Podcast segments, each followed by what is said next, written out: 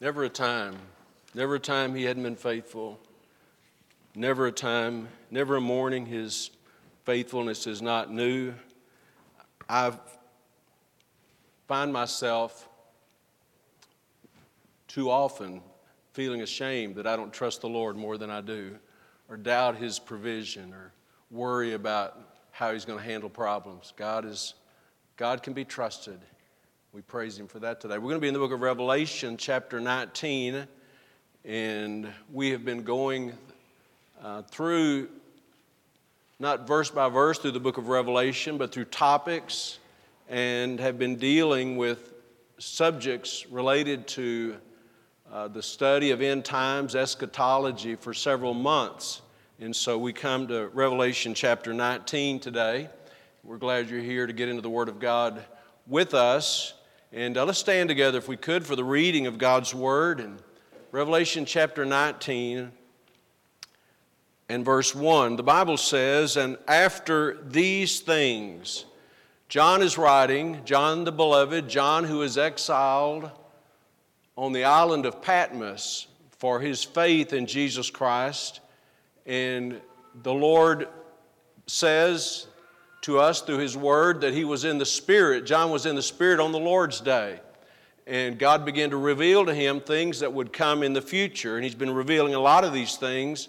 And when He says, after these things, He has seen and recorded many things in this book of the Revelation. We've covered just two major events in the last week or so the judgment of the deceived and corrupt world false religion, and how God judged them. And then we, Wednesday night, looked at the collapse of the end times world economic system. All these things are forecast, predicted in the Bible.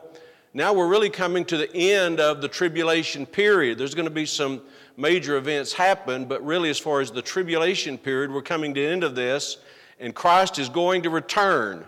And we'll see that later in the book of Revelation, chapter 19. But after these things, after the things he said in chapter 19 and verse 1, John says, I heard a great voice of much people in heaven saying, Alleluia! Salvation and glory and honor and power unto the Lord our God. For true and righteous are his judgments for he hath judged the great whore, that false religious system, which did corrupt the earth with her fornication, and hath avenged the blood of his servants at her hand. That religious system that persecuted saints. Verse 3 And again they said, John's recording what he's hearing and seeing. And again they said, Alleluia, and her smoke rose up forever and ever. And the four and twenty elders and the four beasts fell down and worshiped God that sat on the throne, saying, Amen, Alleluia. And a voice came out of the throne saying, Praise our God, all ye his servants, ye that fe- and ye that fear him, both small and great. And I heard, as it were, the voice of a great multitude, and as the voice of many waters, and as the voice of mighty thunderings, saying, Alleluia, for the Lord omnipotent, reigneth. Let us be glad and rejoice, and give honor to him, for the marriage of the Lamb is come, and his wife hath made herself ready, and to her, to the bride, was granted that she should be arrayed in fine linen, clean and white. For the fine linen is the righteousness of saints. And he saith unto me, John says, Write, Blessed are they which are called unto the marriage supper of the Lamb. And he saith unto me, These are the true sayings of God. And I fell at his feet to worship him. And he said unto me, See thou do it not. I am thy fellow servant, and of thy brethren that have the testimony of Jesus. Worship God. For the testimony of Jesus is the spirit of prophecy. Our Father, as we pray today, we ask you to help us to glean from your word today what you would have for us. We know this, this book is a miraculous book, it's your word.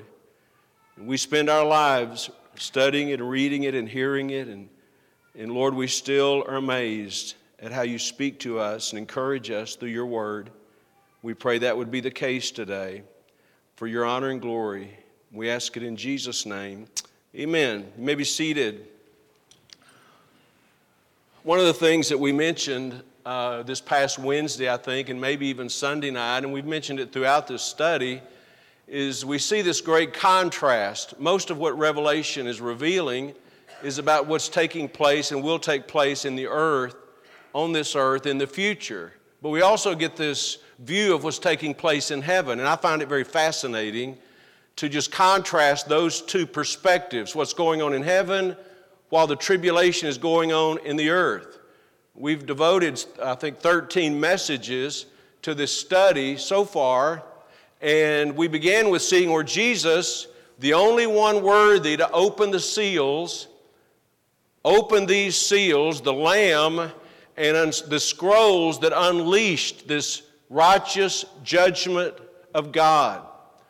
Much of what we have covered in recent weeks focuses on what awaits the unsaved on earth. This is looking to the future, but it's going to happen just like the Bible records it. We've studied about the Antichrist, about the beast, about the false prophet, about the mark of the beast.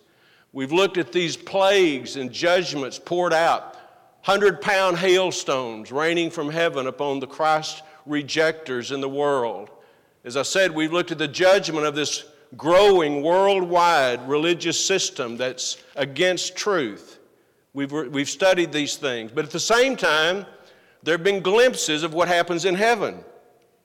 For instance, the judgment seat of Christ, where believers will be rewarded, that takes place while these things are happening on the earth. Also on the earth, the gospel will be preached in numerous ways, in many ways. Angels proclaiming the gospels, uh, two witnesses proclaiming the gospel, and, and people will be saved during that tribulation period. I believe there are people who've never heard and had the opportunity to be saved, but people will be saved during the opportunity. And then there, we've read about the great persecution. They're going to face beheadings and martyrdom. We've studied all of these things. We've, we've read as, as God has been judging on the earth, their saints in heaven, martyrs, then saying, How long are you going to wait to pour out your judgment upon this earth?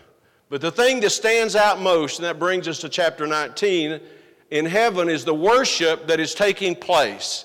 And that's really a big part of what this text is about. And we get this, this picture, these snapshots of what heaven is like throughout the Bible, but we especially get it in the book of Revelation. Let's go backwards just a little bit in Revelation chapter 5, for instance, and a few verses. And again, this is what's taking place in heaven as judgment is coming down on the earth. Revelation chapter 5 and verse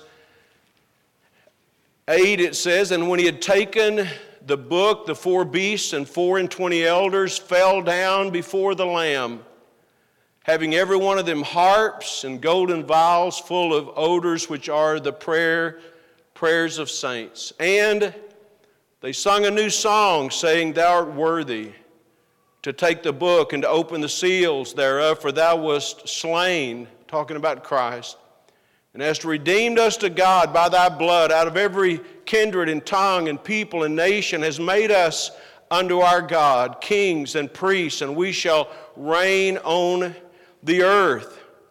And I beheld and I heard the voice of many angels round about the throne and the beast and the elders, and the number of them was ten thousand times 10,000 and thousands of thousands, saying with a loud voice, Worthy is the Lamb that was slain to receive power and riches and wisdom and strength and honor and glory and blessing.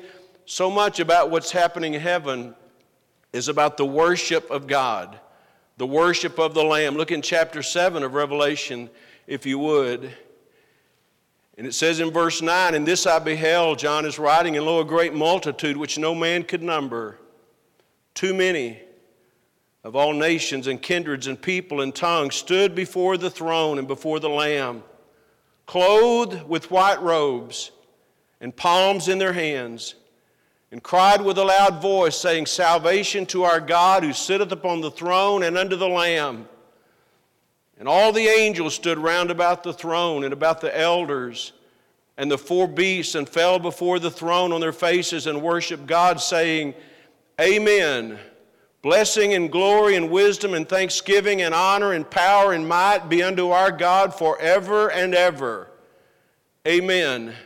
We see this over and over, and we see it particularly in the book of Revelation how that God is being glorified, God is being praised, God is being worshiped. Back to Revelation 19, John begins this chapter by saying, I heard a great voice of much people in heaven. Wouldn't it be wonderful to hear what John heard? Millions and millions, multiplied millions upon millions of voices praising the Lord, worshiping God. You know, we had our, our preaching conference here um, a couple of months ago, not two months ago quite, or just about two months ago. And one of the highlights of the preaching conference is not just the food and the fellowship and the preaching, but it's the singing.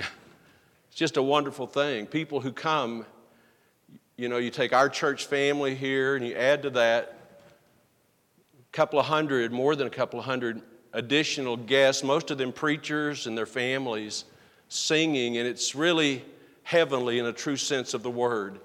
It's, it's the best singing many of us will ever hear this side of heaven.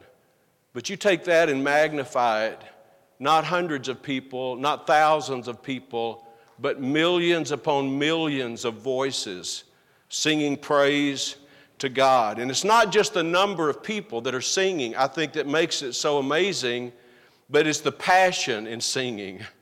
I don't know if any of us will sing the same way in heaven that we sing down here. I don't think anything could compare to what John was able to hear. And we will hear one day millions, not only human voices, but angelic voices with exuberant praise. You know, sometimes I was thinking about this as I was thinking about this message. Sometimes in church, we tend to think too much about ourselves when we're singing, you know. You know, my voice is not good enough. I don't want to sing too loud. Someone might hear me. And having heard some of you, I understand you feeling that way. Or my voice is so beautiful when I sing, I hope everybody can hear my perfect pitch. But in this scenario, every voice will be praising God.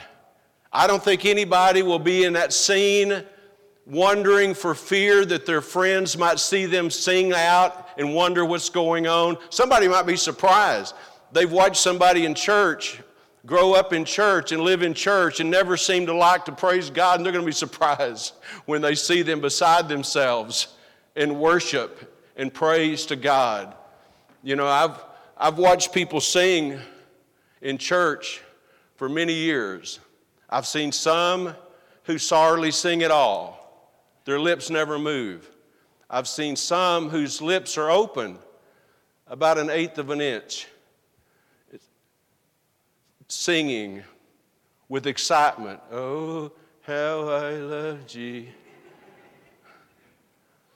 And then I've seen people praise God like they know Him and they love Him. And nobody, nothing else matters but worshiping Him. And you may be sitting here today, and that's the way you are now. You may be sitting here today and just say, I just don't get into it. Well, I'm telling you, if you're going to be in this crowd, you're going to get into it. What were these people saying? It says four times in our text they were saying, Alleluia. Verse 1, we see it. Verse 3, we see it. Verse 4, we see it. Verse 6, we see that word. Only time it's used in the New Testament. And the word means praise you the Lord. It's like saying over and over, Praise ye the Lord. God deserves to be praised. We're worshiping God. Verse 1, John says, Salvation. He heard him say, Salvation and glory and honor and power unto the Lord our God. They're praising God. Verse 5, it says, uh, A voice came out of the throne saying, Praise our God. This voice saying, Praise God. Verse 7, it says, Let the, us be glad and rejoice and give honor to Him. That's what they're doing. Verse 10, it says, in the writing them about two thirds of the way down, verse 10, two simple words, powerful words worship God. These people are praising God. By the way, it's an interesting thing if you think about it who these people were. Notice the last part of verse 19 where he says, Salvation and glory and honor and power unto the Lord. The next word is significant our God. He's not somebody else's God. He's not their God. This is a personal relationship. This is our God. We're here to worship our God. The only reason we're going to be in heaven is because of our God. The only reason we're not going to go to hell is because of our God. And we're going to worship Him. And we're not just going to worship Him once, and we're not just going to worship Him on Sunday morning at 11. We're going to worship Him forever. It's going to be a wonderful thing. And I really believe there are people who might hear that and think, surely there's got to be more to it than just worshiping Him. There's nothing more important than worshiping God. Not just in heaven, but in this life on earth as well. And I've, I've asked this question before, and it's worth asking again. You know, if, if you don't enjoy worship, think about it today. We've sung together, we've heard the choir sing, we've heard special music. If you don't enjoy worship today, will you enjoy worship in heaven? What makes you think you will enjoy worship then in heaven? And, and if, you don't, if you don't know God personally and you don't want to glorify Him with your lips and with your life, then I just wonder how a person can explain that based on what we're going to do forever. So you might say, well, why should we worship him? And I'm to, there are many reasons, and there's a few in this text I want to point out uh, today for uh, together. And the first one's found in verse verse 2 and verse, verse 2. Let's just look at this. He says in verse 1, he heard this voice saying, Alleluia, salvation and glory and honor and power unto the Lord our God for, because of. This is why they're singing, for true and righteous or his, for are his judgments. One of the things that we're, we're, they were praising God for was the fact that he, his judgments were true and righteous. God is just. Now, keep in mind what's just happened. If this is happening chronologically, God has just judged this worldwide religious antichrist system. And he has judged and destroyed, dismantled this worldwide economic system, and he's poured out his wrath upon Christ's rejectors. And there could be some, I guarantee you, there would be some today in this life among those that we know who would question God. Why would God do this? Why would God judge those people? Why would God pour out his wrath? But in heaven, he said, we're going to praise him because his judgments are true and righteous. Goes on to say there in verse 2 that he judged the great whore, this false religious system. And in it, last part of verse 2, very important, he hath avenged the blood of his servants. God's servants those who preached his word, those who testified for him have been martyred by the millions over the course of history. And you know what he's going to do? He's going to avenge their blood by his righteous and true judgment. You know, look in chapter 19 there in verse 15, and we're not going to deal with this part of the chapter today, but notice what it says about the coming of Jesus Christ. 1915. And out of his mouth goeth a sharp sword that with it he should smite the nations, and he shall rule them with a rod of iron, and he shall tread the winepress of the fierceness and wrath of Almighty God. You say, is, why would God do that? Because he's just. Because he is a just and truthful God. This, you and I have such a limited understanding of why God does the things that He does. But God is always right, and God is always just. And for us, sometimes it may be unclear. Why did God allow this to happen? You know, why, why would God not have stepped into this situation? But you know what? In heaven, we're going to understand perfectly. And you know what we're going to know is God is just.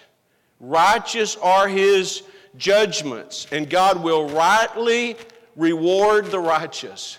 You and I both know people, maybe living today, people that we have known, who've lived godly lives, served the Lord with all their lives, and have suffered. We heard about that in Sunday school this morning, experienced suffering.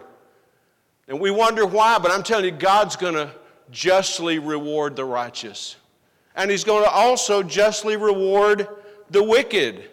And as I said earlier, and I hope that you're thinking about this today, some thinks that seems heartless for God to judge the wicked. But what we need to understand and keep in mind is all of these people have had multiple opportunities to repent and to recognize God and to fear God and to love God and to serve God. And you know what? They don't want God. They have opportunities. They say, no, we don't want that. And people are like that today sometimes.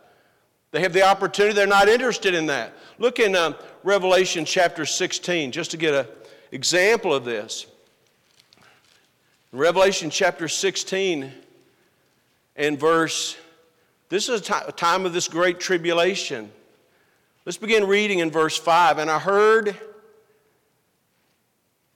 John says, I heard the angel of the waters say, Thou art righteous, O Lord, which art and wast and shall be, because thou hast judged thus. For they have shed the blood of saints and prophets, and thou hast given them blood to drink, for they are worthy. And I heard another out of the altar say, Even so, Lord God Almighty, true and righteous are thy judgments. And the fourth angel poured out his vial upon the sun, and power was given unto him to scorch men with fire. And men were scorched with great heat, and blasphemed the name of God, which hath power over these plagues, and they repented not to give him glory. These people have stubbornly refused God's mercy. They have stubbornly refused God's truth, and in blasphemy, they have criticized God. And that's like multitudes before them, not just the ones on the earth at this time that have chosen to reject the salvation of God. God sent His Son his only Son to this earth. Holy Lamb of God, God sent His Son to go to the cross as an offering, not for His sins, for He had never sinned, but as a sacrifice for your sins and my sins and the sins of the whole world. And when people know that and they reject that and they're not interested in that and that is not important to them, then God is just in condemning and judging those people. They've chosen their own destiny. And that's what, that, uh, what awaits the, the rejectors of the gospel eternal judgment. In verse 4 there in our text in Revelation 19, it says, And the four and twenty elders and the four beasts fell down and worshiped God that sat on the throne, saying, Amen, Alleluia. In heaven, they're praising him for tr- his true and righteous judgments. And by the way, we're going to be in that crowd. And we're going to be praising him for his true and righteous judgments. And I had this thought yesterday we don't have to wait till we get to heaven to praise him for his true and righteous judgments. We can praise him today that God is right and God is good and he's worthy to be praised. So they praise him for his true and righteous judgments. Then look, if you would, please, in verse 5. And let's read verse 5 and 6. Again, it says, And a voice came out of the throne saying, Praise our God, all ye his servants, and ye that fear him, both small and great. And I heard, as it were, the voice of a great multitude, and as the voice of many waters, and as the voice of mighty thunderings. These voices so loud, so, so overwhelming, saying, Alleluia, for the Lord I'm, God omnipotent reigneth. The second thing we see is they're praising Him, not just for His true and righteous judgments, but they're praising Him because He reigns supreme. He is the omnipotent, reigning creator. This voice from heaven says, Praise our God, worship our God. And you know what? Everyone just did it. Everyone obeyed him. You know, if I were to say today, oh, we're going to have a little exercise, and every one of us, with, from, the, with, from the bottom of my heart, with, the, with, with all of our voices and hearts, we're going to praise God. Well, some people would readily do that, and some people would probably walk out because they don't want to be, have to praise God. But here they all praise God. Nobody did. They just wanted to worship God. Nothing else mattered. You know, here today in this world, often, if we'd be honest, things distract us from God's business. But in heaven, there is no business more important than God's business. All of God's business is a top priority. And John heard this great voice of a great multitude. The Lord God omnipotent reigneth. Omnipotent means He is all powerful. Not just some power, He is all powerful. And He reigns. That means He is control, He's ruling. You know, for 6,000 years of human history, there have been times when people wondered, I'm sure, even in recent days, if, if right will ever prevail if sin and evil will ever be stopped. But I'm telling you, it will, God will prevail. He is all powerful. And His actions during this tribulation period, this time in the future, will remove any doubts as to who's in control. He'll defeat Satan, He'll defeat the Antichrist, He'll defeat the one world false church. He'll, he'll defeat the false prophet. The kingdoms of darkness and the enemies of truth will all fail. And every Christ rejecter, every single one, will answer to him. We're going to cover this in a few weeks. But the every person who has ever lived on this planet who rejected the truth will be summoned to the great white throne because God, you say, how does God do that? How will God gather up the remains of people that perished hundreds and hundreds of years ago? Because He's God. He is omnipotent, He is all powerful, and He reigns. He does reign. I love the language of verse 5 where it says, And a voice came out of the throne saying, Praise our God, and ye his servants, all, excuse me, all ye his servants, and ye that fear him, both small and great. I love the categorization there, all you that fear him, his servants. You know who's going to give him praise? Those who fear him. Those are his servants. These, these worshipers recognize God's authority. You know, Jesus said to a group of people once during his time on earth, Why do you call me Lord, Lord, and do not the things which I say? Why do you call me Lord and don't obey?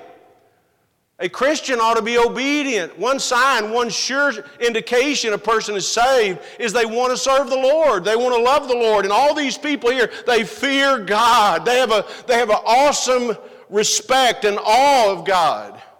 And they serve the Lord. They're there to serve the Lord. That ought to describe every one of God's children.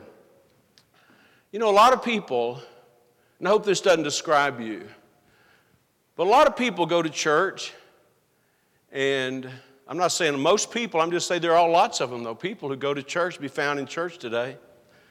And they read their Bible. They have a Bible in church, they look at their Bible in church. And they may even sing some publicly, but they don't read their Bible at home. They don't fear God in home. They have no desire to serve God. They're not in this group right here. These are people who fear God. These are people who love the Lord. These are people who serve the Lord. You know, let me help you with something.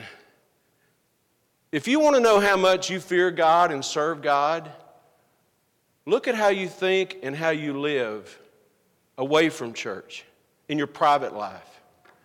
Do you open up this book every day and read it and want to know more about God? Do you talk to God like He's your Father? Do you look for opportunities to serve Him?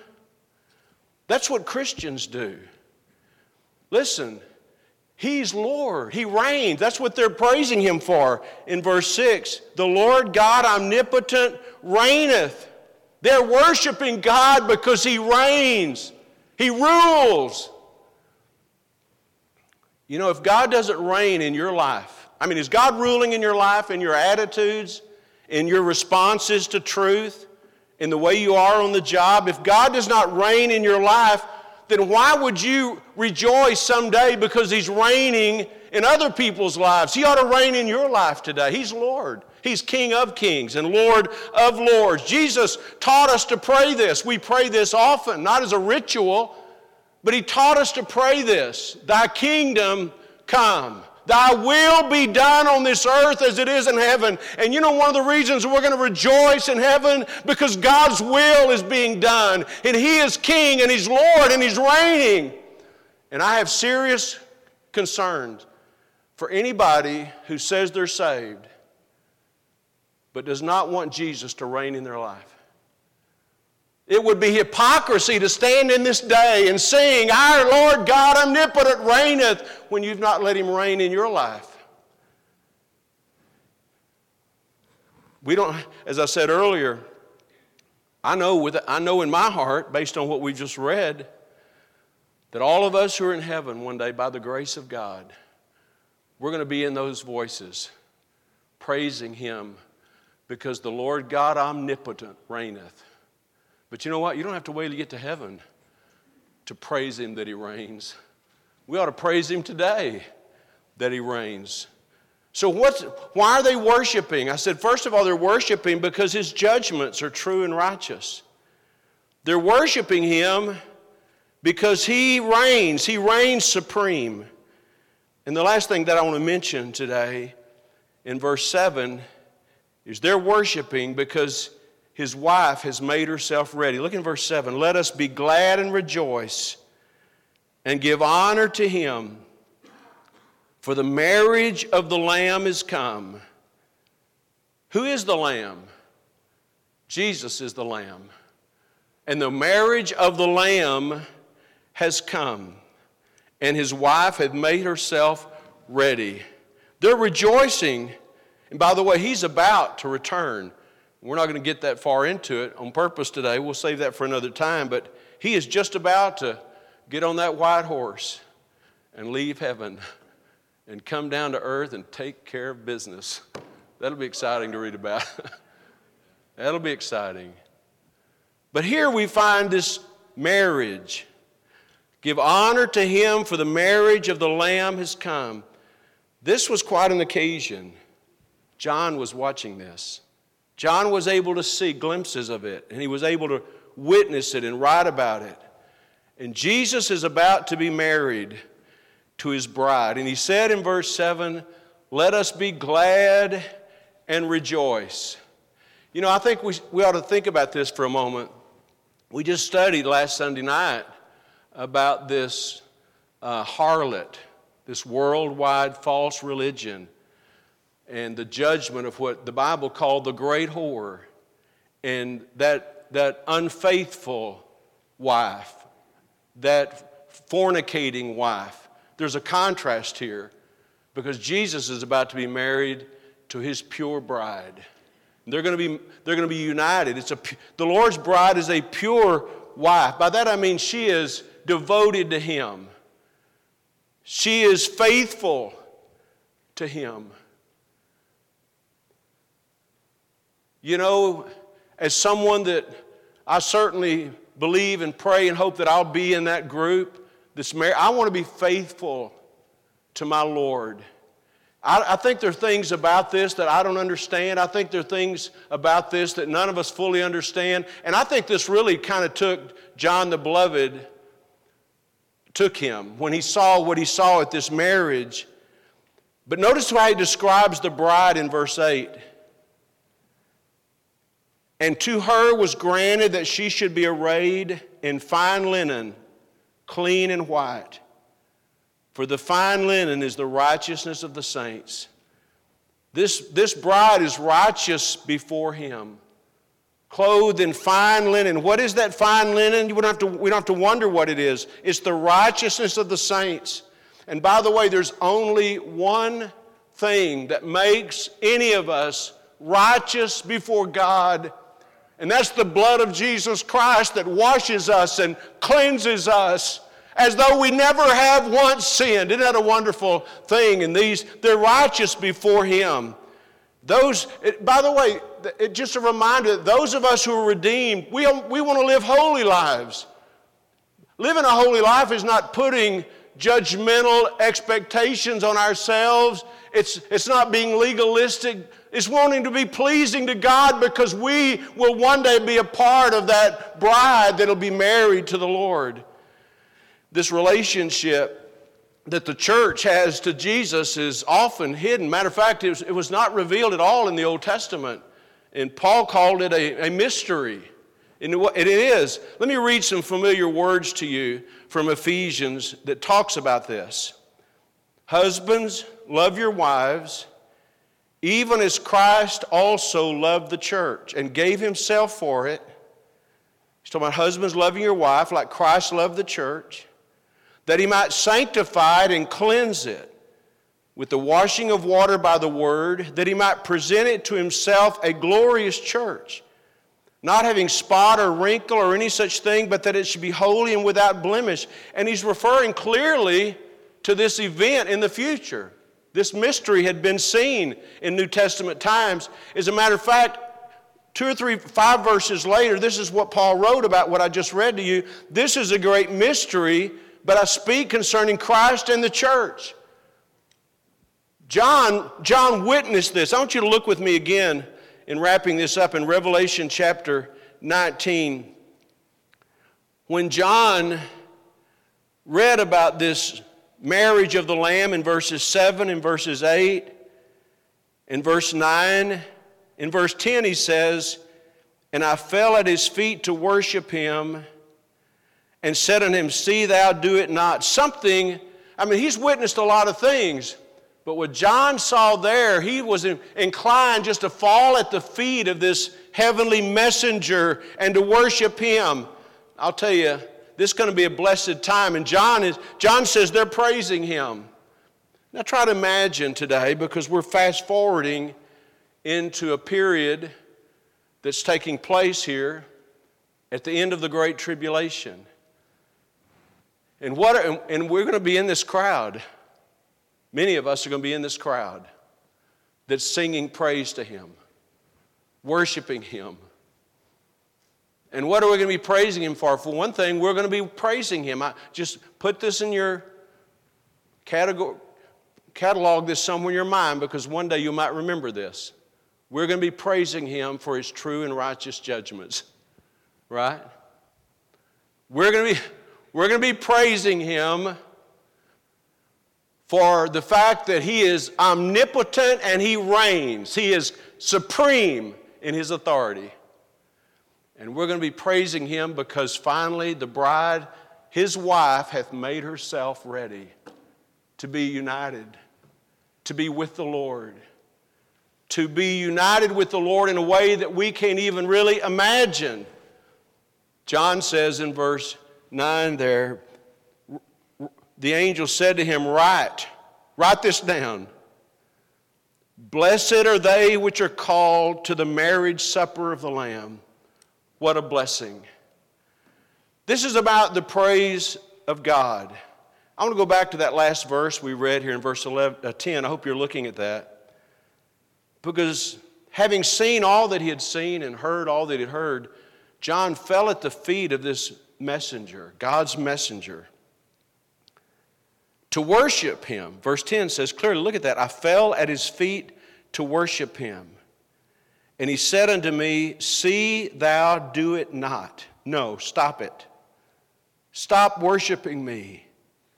I am thy fellow servant and of thy brethren that have the testimony of Jesus. Two simple, powerful words worship God. God alone is deserving of our worship.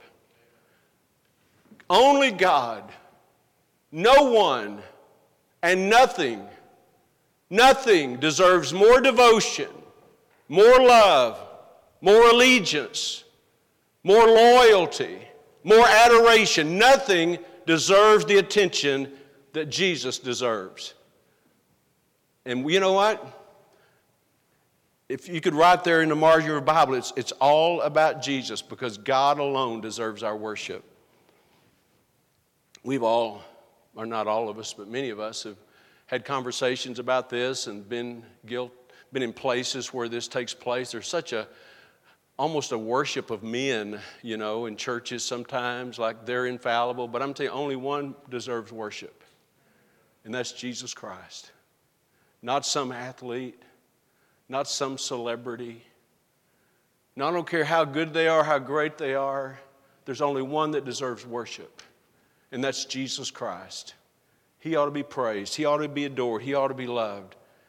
So, as we come to the end of this today, I just want to make a couple of applications. Number one, if you're sitting here today, you're listening, and in your heart, you're seriously questioning do I really know Him? This is not make believe, this is real. This is real. People who are saved are really going to be in a real place called heaven. Where sin, it's not just that sin is not tolerated, sin is not desired. The, if, you, if you can't imagine a life without selfishness and sin, you ought to be really thinking about the life you're living today. Do you really know the Lord? And if you're not saved today, He loves you. He wants to save you. He wants, he wants you to fall in love with Him. Not the world, not the things of the world. And you can't be saved by being religious or going to church or reading your Bible or being baptized. You have to personally receive Christ as your Savior. You could do that right where you sit. In a moment, I'm going to be standing there at the front. You could you say, Man, that's what I want, that's what I need. I need a relationship with God. I need to know my sins are forgiven. Just slip out and come to me right here. Someone will talk with you and pray with you, answer your questions. This is real. Do you fear God? Do you serve God? I mean, these are people who, who are, serve and fear the Lord that are in heaven. I'm not saying you go to heaven because you fear God. I'm just saying this when you get saved, you want to fear God. You want to love God. You want to please God. you ought to come. If you're here today and you periodically it crosses your mind, I wonder why God lets things like this happen. Why, why does it seem like evil is winning out? Why does it seem like, well, I'm just telling you, God is the righteous judge and He judges righteously and He is He's ruling supreme, whether you can see it or not.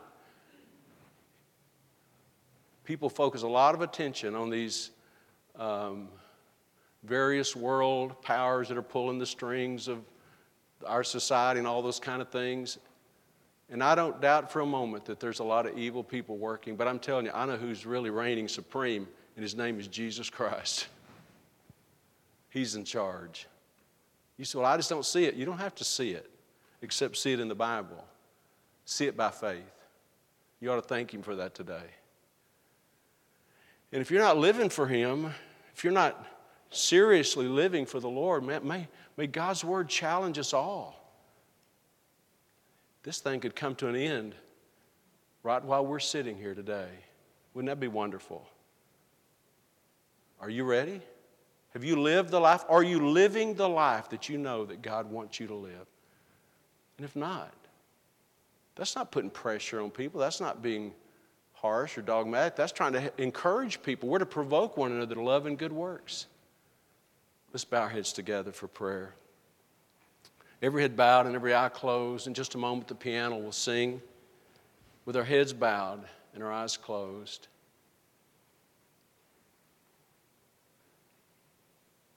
I'm going to pray in a moment. But I'm going to ask you today, while heads are bowed and folks are praying, if this were the last service, if you knew this was the last service you would ever sit in,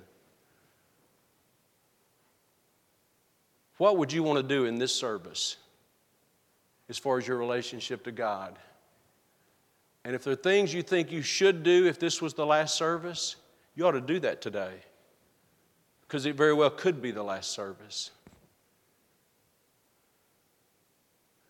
Our Father, as we pray today, I want to thank you for your word. Thank you for what you showed John. Thank you for preserving it, recording and preserving it for us. That we don't have to be left to our imagination about everything in the future. There are a lot of things we don't understand, as you know. But what we do understand challenges us. Lord, we want to live our life fearing you and serving you. We want to be in that crowd one day that praises you and worships you. We want to be blessed with that invitation to come to the marriage of supper of the Lamb. Lord, today, thank you for the grace of God available to all who will come to you and trust you and obey you. We thank you for that, that you promise us great grace as we humble ourselves before you. While our heads are bowed,